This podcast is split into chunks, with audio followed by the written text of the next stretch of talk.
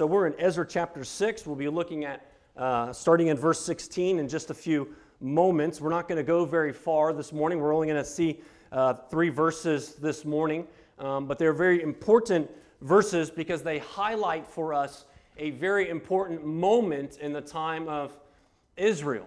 In the history of things, it seems to be small and insignificant, but it is a very important moment in their history, as well as one of the most important events in all of the book of Ezra. Uh, and, and so this is a very important three verses.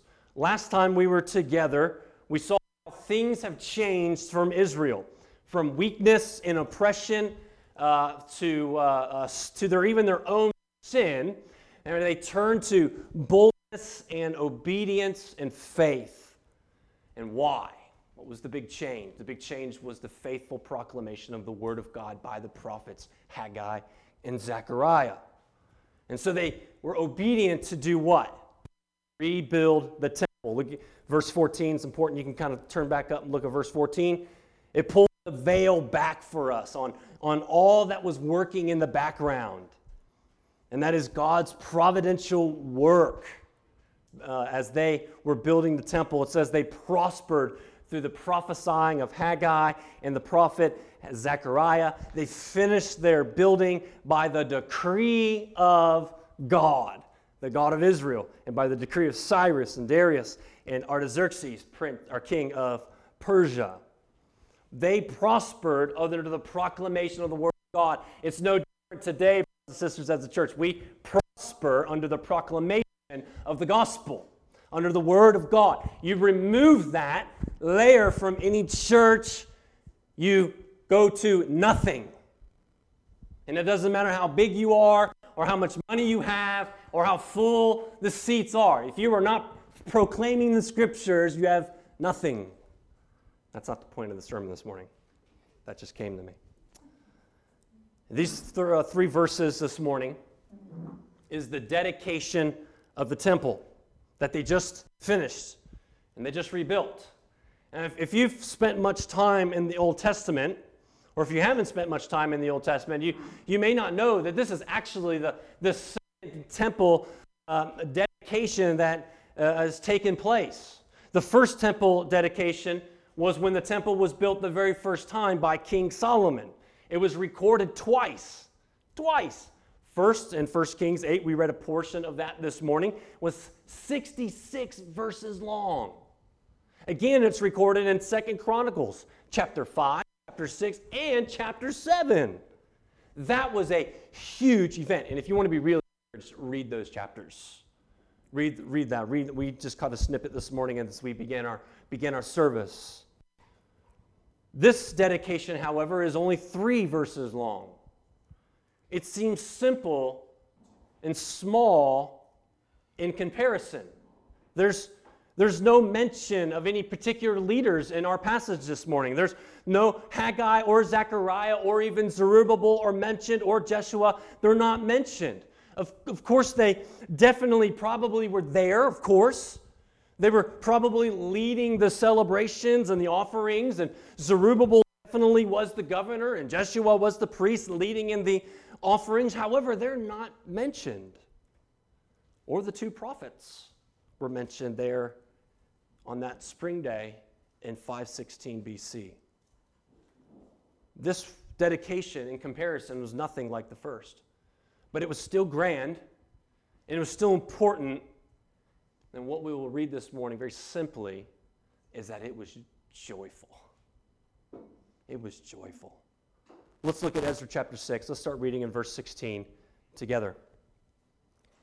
And the people of Israel, the priests and the Levites, and the rest of the returned exiles celebrated the dedication of this house of God with joy.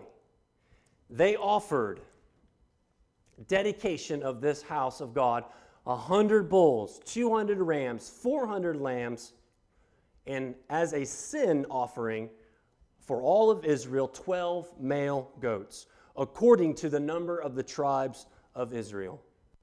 And they set the priests in their divisions and the Levites in their divisions for the service of God at Jerusalem, as it is written in the book of Moses. This is the word of the Lord, and may his Holy Spirit move in our hearts to hear his holy, inspired, and inerrant word for his glory and our joy. Amen. There are certainly times and special occasions that we should, as a people, remember and celebrate. In fact, our calendars have built into them these special holidays and remembrances, these markers that remind us of particular events or particular places where somebody might have lived or died. We commemorate special buildings, not necessarily because of their architecture or splendor, but because of the special things that they were used for and what they represent. Here in the United States, we have several of those particular places, and I was having a little bit of time narrowing down to at least one so we wouldn't sit here all day talking about them. But the one of the most important ones that I could come up with was, and the most notable is Independence Hall in Philadelphia, Pennsylvania. Built in 1753 to be the Pennsylvania State House, we, however, remember it not being the Pennsylvania State House, but we remember it for being so much more. Because on July 4th, 1776, the Declaration of Independence was adopted and signed and sent to the King of England. Then, just a few years later, the Constitution of the United States was, was drafted and debated and debated and debated and then ratified in 1791. That's a pretty special place in our country. And there are others like that, maybe the Statue of Liberty or Gettysburg. Important events and places should be remembered in the life of any nation. We should set them apart as places of remembrance and, and thoughts, even places of celebration at times. In Ezra chapter 6, we see no difference. We see a people setting a particular place apart in remembrance and celebration and commemorance. A huge project that was completed under much struggle and opposition, even opposition from themselves, opposition from their own fear and from their own sin of apathy and neglect. And then the joy that they experience of seeing the hand of God work through them that is something to be celebrated. That is something to, to, to make much of. I know that in these days it doesn't seem appropriate or even right at times to celebrate. You know, this summer was filled with unbelievable amounts of turmoil, violence, rage, anger. And on Independence Day, July 4th, this year, that was kind of hard to celebrate. Now, I did my best. Trust me, I did my best. But it was tainted, wasn't it? I have to tell you eh, that I don't have to tell you that these days are not easy. Some people are saying it's just 2020, but the reality is, is do we think 2021 is going to be any better? I'm not really a pessimist. But we are certainly seeing a trajectory of self destruction and the reaping of such consequences. Sin, rebellion, wickedness, evil is not just tolerated, but it is to be celebrated. And if you don't, you're canceled at best. Righteousness is now hate speech and violence. However, this passage is about good news. It's about good things. It's about the good things that God has done. And call me crazy, when I read these first, when I read these three verses, I was reminded that as Christians, despite all of the fallenness and depravity on display, despite all the hatred, despite all of the, the the, the death around us, the weakness of my own flesh, despite that, that when I read verses like this, it confirms in me that it is okay to celebrate. That it is okay to look at the things that God has done and to enjoy Him for them. We don't have a building to come and celebrate this morning, to commemorate or inaugurate, but we certainly have much to celebrate and be joyful of. I love our new place, and I'm so thankful for it. But we have to celebrate and have joy in something that is far outlasting than a building that we are quickly outgrowing. So, from this passage this morning, I want to show you why it is still okay for us to celebrate. First, I want you to see that the people celebrated with joy in the Lord. And why? In fact, I think this is the whole point of this, this passage of where Israel sees themselves now and where they now can come and enjoy God and what God has done for them. Look again at verse 16. It says, And the people of Israel and the priests and the Levites and the rest of the returned exiles, it means everybody was there, celebrated the dedication of this house of God with joy.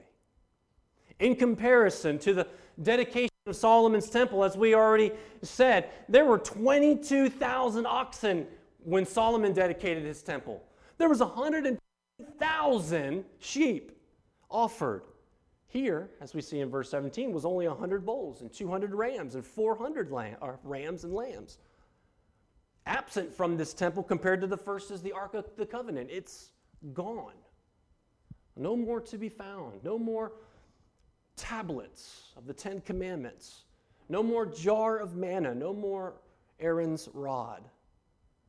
We already know that this temple was far less impressive and ornate than the first.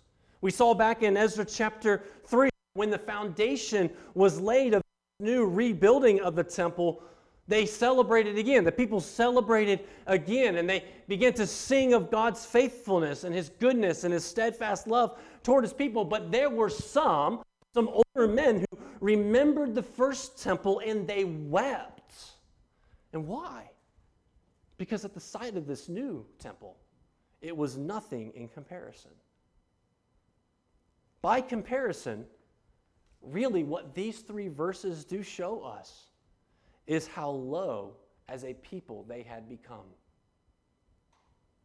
It shows us how God had disciplined his people, and they bore the marks of that discipline. They were not the people that they once were. So, if that's the case, why did they celebrate with joy. The celebration wasn't about comparison. We just talked about that clearly. It's not. But it was about that day. And it was about how the Lord had fulfilled his promises to them. So to them, it was going to be a day of joy. It was going to be a day of gladness. It was going to be a day of celebration. I mean, they, they know we just emerged from the worst period of time in all of Israel's history 70 years of captivity, doom and gloom. But now, what do they see? What's in front of them? They see a temple, but what does that temple represent? It represents that God had not forgotten them, and that God still loved them, and that He was faithful to them. They were all celebrating that day with joy. And I, you know, I, I see this celebration to be in so genuine. Because as a people, they knew what it meant deeply to weep and to mourn under suffering and captivity and loss. They knew and sang deep songs of sorrow. Like from Psalm 137, it sings, How shall we sing the Lord's song in a foreign land. They, of all people, know this. That was a very difficult time, but they believed the promises of God that they would be restored, and now that day has come. There was certainly no weeping that day. This was a day to celebrate the mercies of God, who had not dealt with them as they deserved, but has dealt with them in mercy and grace. So they celebrated the Lord's restoration. They celebrated that God had been true to his word. They celebrated how the Lord had provided for them. They celebrated God. They celebrated him. It was a day of enjoying him. I think they realized that as a people, even when the temple was still there, that their ancestors forgot what it was all about to enjoy Him. Do you see any parallels to our own lives and how the Lord has led you? Were we not in captivity to our own sin? Were we not once enemies of God who deserved the just wrath of God? And when the Holy Spirit began to open the eyes of our hearts and our souls and begin to show us the reality of our sin and our wickedness and the holiness of God and how helpless we are before a holy God to do anything of ourselves to change our situation. Anxiously weeping in captivity were we. How did that make you feel? I know when this truth hit me, it was like a ton of bricks. I already knew I had problems. I just didn't know I had them with the Lord. And those were big. And I could do nothing about it. And it broke me. My sin was so before me, and it broke me, and I was so helpless. And that was yet, un- yet until I heard the rest of the gospel, right? Verse 4, Ephesians 2 4, but God the Lord gave me forgiveness.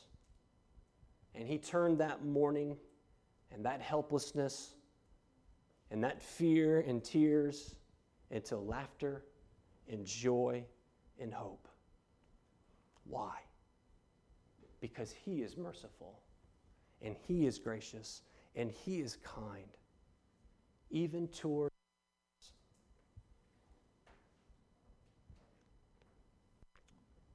And when you realize this, then we begin to realize how much God in Christ has lavished so much of his love on us, adopting us, bringing us into his family, calling us one of his own, calling us sons, adopting us. And that response then to that lavishing love is Doxology. Praise God from all whom blessings flow. It's joy. Joy in Him, the one who has redeemed, the one who has saved. And every day, brothers and sisters, we have this. I hate using the word opportunity because everybody says that now. But we, we have this thing. Someone else, a wordsmith like Bill, could come up with about. We have this thing to, that, that should spark in our souls and our, in our hearts to celebrate that salvation that gives us joy and it produces joy because we are the recipients of the grace of God that we did not deserve. If you presume at all that you deserve the grace of God in any form or fashion, even if it's a grain of sand, then it is not by grace you have been saved, but it's been by your works, which means, according to Paul, you're still dead in your sins. But if it's by grace you have been saved. Now you are free to find complete, full joy in God, treasuring Him only. And, brothers and sisters, each Sunday we gather together collectively, corporately, to rejoice in that gospel. We don't come in with our works. We don't come in with the things that we have done to boast because only that is Christ. But we come only in the cross to rejoice in the magnitude of God's provision, in God's love, in God's grace, in God's mercy and faithfulness to his people. And everyone who comes is a testimony of God's faithfulness and love. As a church, we we don't celebrate the dedication of a building.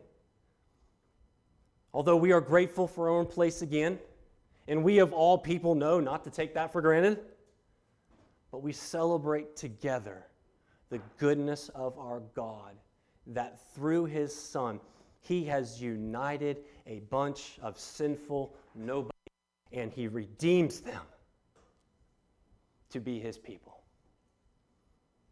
So when we gather we sing and we celebrate Him. You know, usually reserved on the last Sunday of October, which is a couple weeks from now, is Reformation Day, but we take that day to celebrate and remember that is our Covenant Sunday. Not because we decided to do something, but rather because God has done something in us. He has united us together in Christ to be the body of Christ. Despite our situation today, despite your situation today, dwell this morning upon the riches and mercy of God.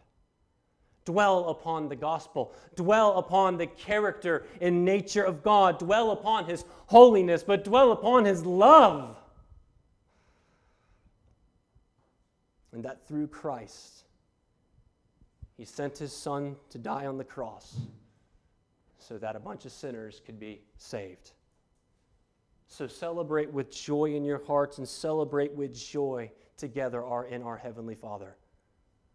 That is why it is okay to celebrate. Secondly, they celebrated with joy in the Lord because of his mercy and grace. And this is building upon what we've, what we've already seen what we've already talked about. Verse 17 says, They offered at the dedication of this house of God a hundred bulls, 200 rams, 400 lambs. At one point, I was going to get that right. This was their offering, their offering of dedication for the temple. But it also says in verse 17, and as a sin offering for all Israel, 12 male goats according to the number of tribes in Israel. Now, we just got done talking about celebrating the Lord, with joy, and they certainly were celebrating. Which, by the way, those hundred, those hundred sheep and lambs and rams, when they got done making those particular offerings, all the leftovers were used for the party. They ate good that day. They partied that day. And now they come with the sin offering. Now, wouldn't that be a downer to the party? Wouldn't that be a downer to, to everyone to be reminded again how much of a loser they are? How guilty they are? But again, what are they really celebrating? Are they celebrating their accomplishments?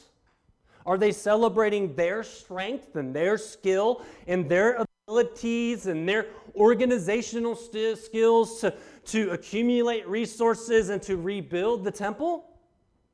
Of course not. This place was nothing like it used to be. In fact, it seems pretty lame in comparison.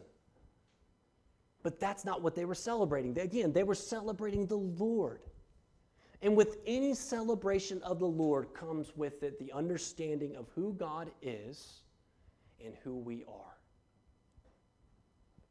That's when we worship. When we understand who God is and who we are in relation to who God is.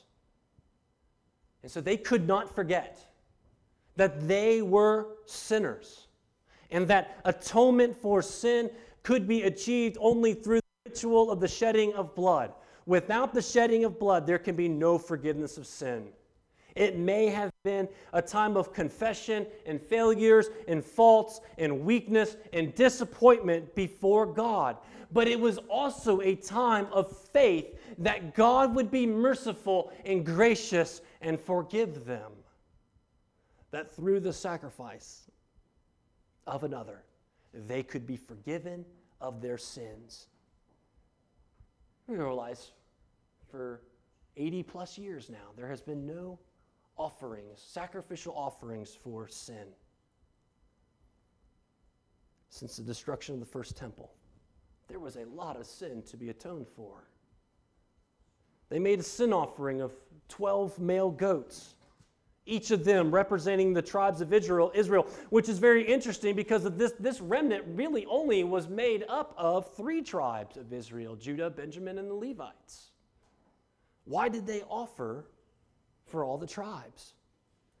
Because it was all the people of God who had sinned.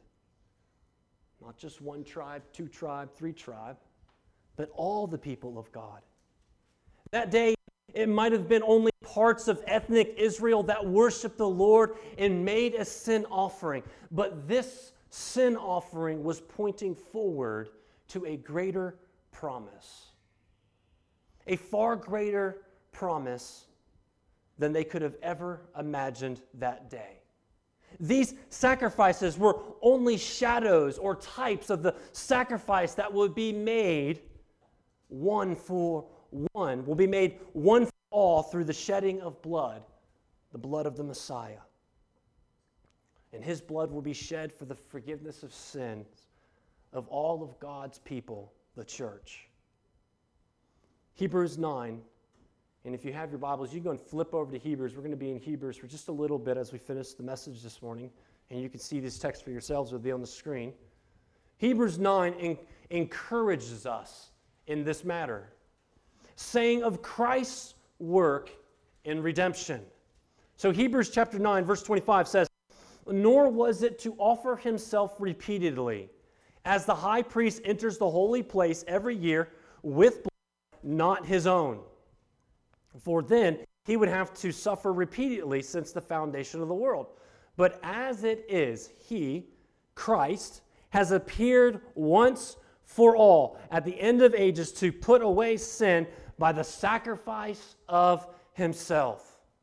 And just as it is appointed for man to die once, and after that comes judgment, so Christ, having been offered once to bear the sins of many, will appear a second time, not to deal with sin, but to save those who are eagerly waiting for him. The Son of God, brothers and sisters, was sent to be the last and final sin offering. Not just the sins this time of the 12 tribes of Israel, but the sufficient offering for the sins of many, as Hebrews 9 tells us.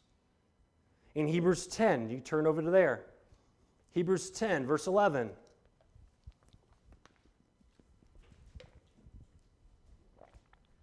It says of the sufficiency of Christ's substitutionary atonement. And every priest, verse 11, and every priest stands daily at his service, offering repeatedly the same sacrifices, which can never take away sins. But when Christ had offered for all time a single sacrifice for sins, that is a very important line.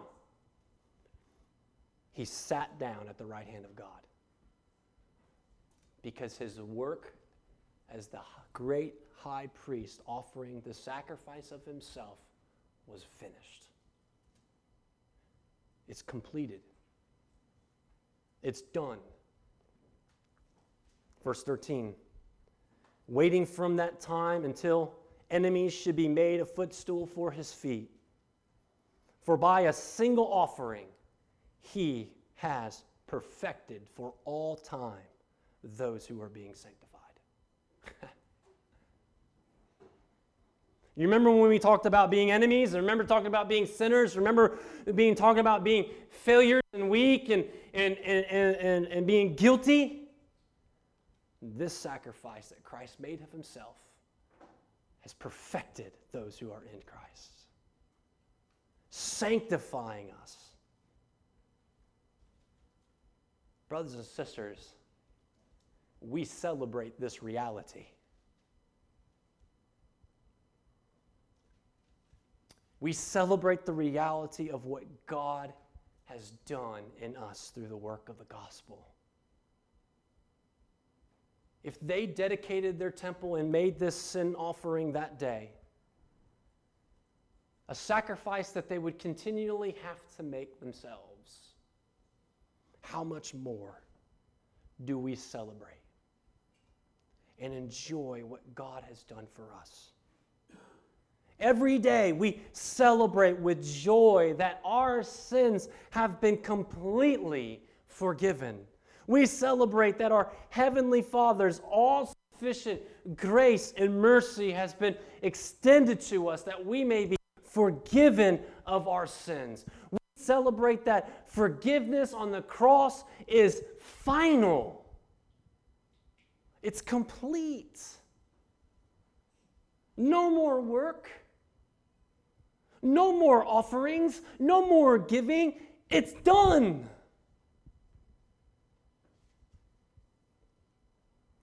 If you brought a goat this morning, you've come to the wrong church. Because the gospel, according to what the scriptures have told us, is that Christ has fulfilled the wrath of God and satisfied the wrath of God on behalf on behalf of those whom He is saving. And as Christians, as a church, we can come and, and as we gather, kind of a symbolically, we rest on in that.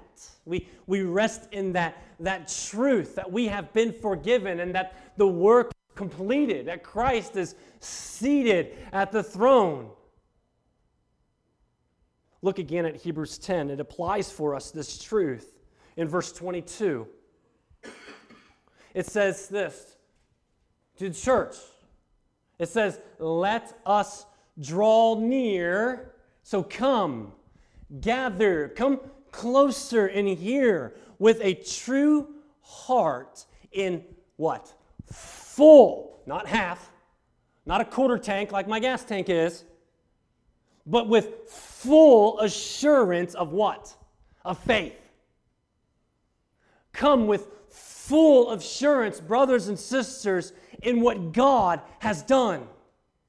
Come with full assurance that the work of Christ on your behalf is completed, is finished. Goes on to say, with our hearts sprinkled clean from an evil conscience and our bodies washed with pure water. Yeah, there's a little mention of the bad news, but doesn't that make more of the good news? Let us, let us hold fast to the confession of our hope. Our confession is Christ and the gospel. Our hope is Christ without wavering. For he who promised is faithful.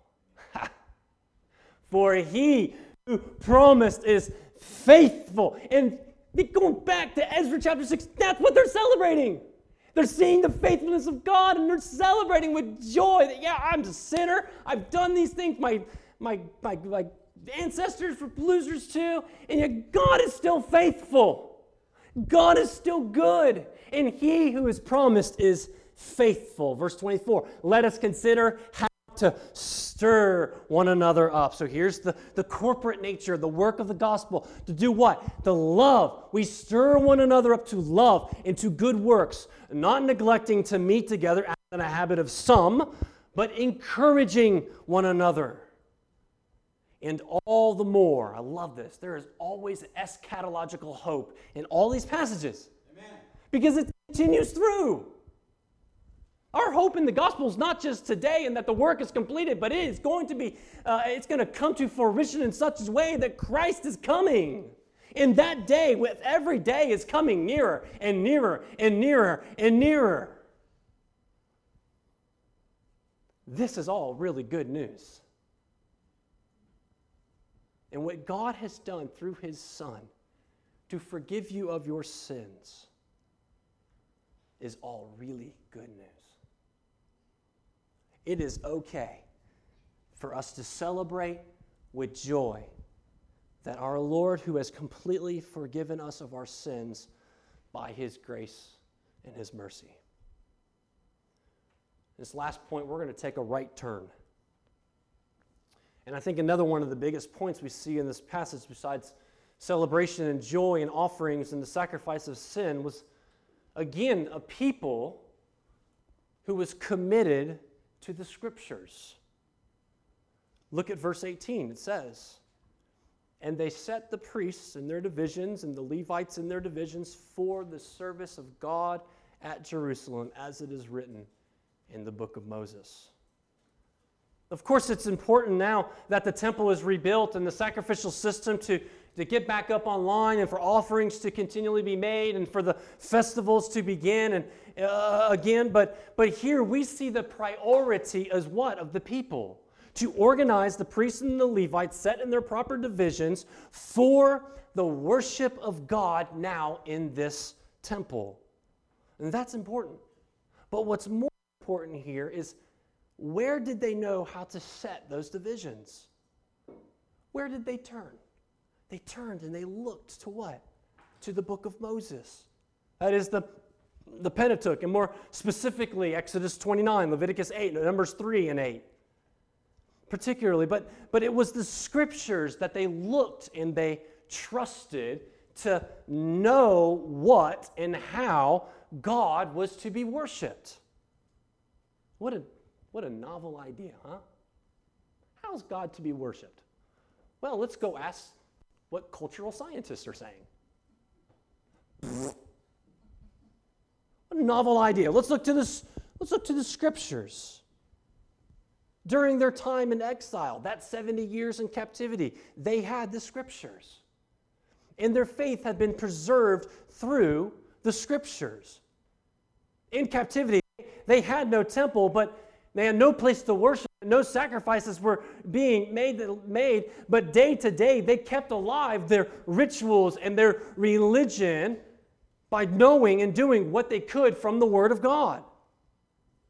During captivity is when they when it began the, the synagogue-like gatherings began to pop up around the region where the remnant would gather to study and teach the scriptures to one another. Their commitment, this commitment to the, to the principles of right worship, is not something new, again, that we've seen in Ezra. You might remember, I think it was back in chapter 3, when the other people around them, the, the Samaritans who were syncretists in their religion, came to them and said, Hey, we want to help you build this temple because we worship this God as well. But to them, their worship was not going to mingle, be mingled with other false worship. They weren't going to compromise the scriptures in the name of peace and safety and tolerance or to just get along with the people of the land. They didn't compromise. They didn't reimagine church. They didn't contemporize or make their worship more relevant to Persian culture or to soften its edge to the people of the land. And yes, we saw they paid, didn't they? Because distinctiveness and saltiness has a price.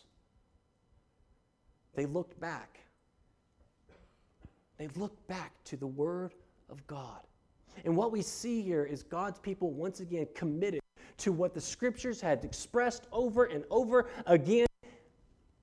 And when you commit yourself to the authority of the Scriptures over all things in our lives, and you're not just picking and choosing what you want to believe, then there is assurance.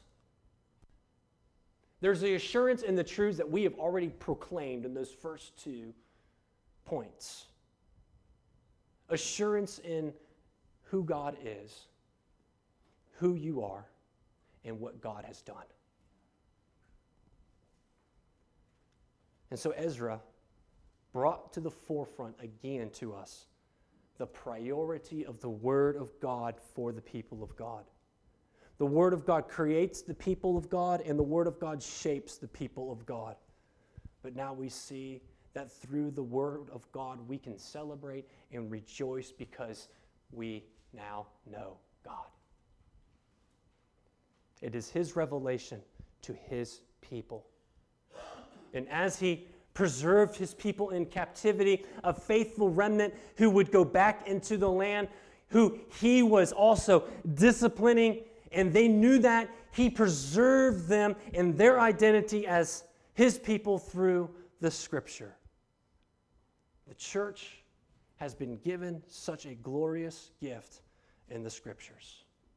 We have God's revelation, which spans from the creation of the universe and mankind to the establishment of Israel, to the restoration of Israel and Ezra, to the incarnation of the Son of God, and to his death and burial and resurrection, to the establishment and the planting of the churches through, throughout the world, and even a description of the eschaton, the last things. We have God's Word. Do you realize what a gift it is? Do you understand its blessing for you? Its blessing for me? That we have it so freely and so available to us. It not only orders our worship, but it orders our lives. Brothers and sisters, despite all we face in this life and will face, we can celebrate the Lord. And we can celebrate his work of the gospel and how he has worked in us. But we celebrate those things because God has given us his word, his revealed word. And it's everything we need for life and for godliness, for our salvation, for our sanctification, until your glorification. My purpose this morning from this passage was to bring to you some encouragement, to bring you some good news. And there are seasons and there are times when, when we collectively, corporately, we need to be eh, reminded and encouraged uh, that, that that God is for us and that He has given us these things and we're reminded of who He is and that it is okay for us to celebrate and to rejoice. Not in our circumstances or situation, but we celebrate joy in the Lord, His mercy, His grace, His complete forgiveness, His adoption and to celebrate the revelation of the Word of God. Today may, may not be one of those special days, and it may not be one of those special places, but this is the day that the Lord has made, and it is the Lord's day. And we come together to celebrate and to commemorate not a building, but we celebrate the resurrection of Christ, the Son of God. And each Sunday when we gather, we assemble as God's people, the body of Christ, the church. And then we have much to celebrate as a gospel driven people. That God is not building a building, but He is building a people, a house. We come with our smiles. We gather and come with our joys. We show up with our happiness. But we also come in our tears. We even come exhausted. We come weary. We come injured. We come sore. We come oppressed. We come fearful. We come with our problems. We come with our struggles. We come with our burdens. We come with the multitude of needs. But we gather in our one hope. We gather in the name of our Savior, Jesus Christ. And as Hebrews 3 6 says, but Christ is faithful over God's house as a son. And we are his house, if indeed we hold fast, hold fast our confidence and our boasting in our hope. And so therefore, as uh, Hebrews 10:23 says, let us hold fast to the confession of our hope without wavering. For he who is promised is faithful. Brothers and sisters, in that those truths, it is okay for us to celebrate. Because we are not those without hope. I pray your heart rejoices this morning in the Lord. I pray that your soul boasts in Christ. And I pray that you will hold fast to our confession of our hope because you're not alone. Let's pray. Father, we are grateful again for your word. Will it have its full effect in our lives? We are so thankful for being reminded that it is okay for us to celebrate with joy you. There's so many things that can weigh us down and put us in the mire. But the weight of your glory outweighs the scale. And so, Lord, I pray that we would build our lives upon those, these truths and that we would hold fast the confession of our hope together as you call us. And we pray these things in Jesus' name. Amen.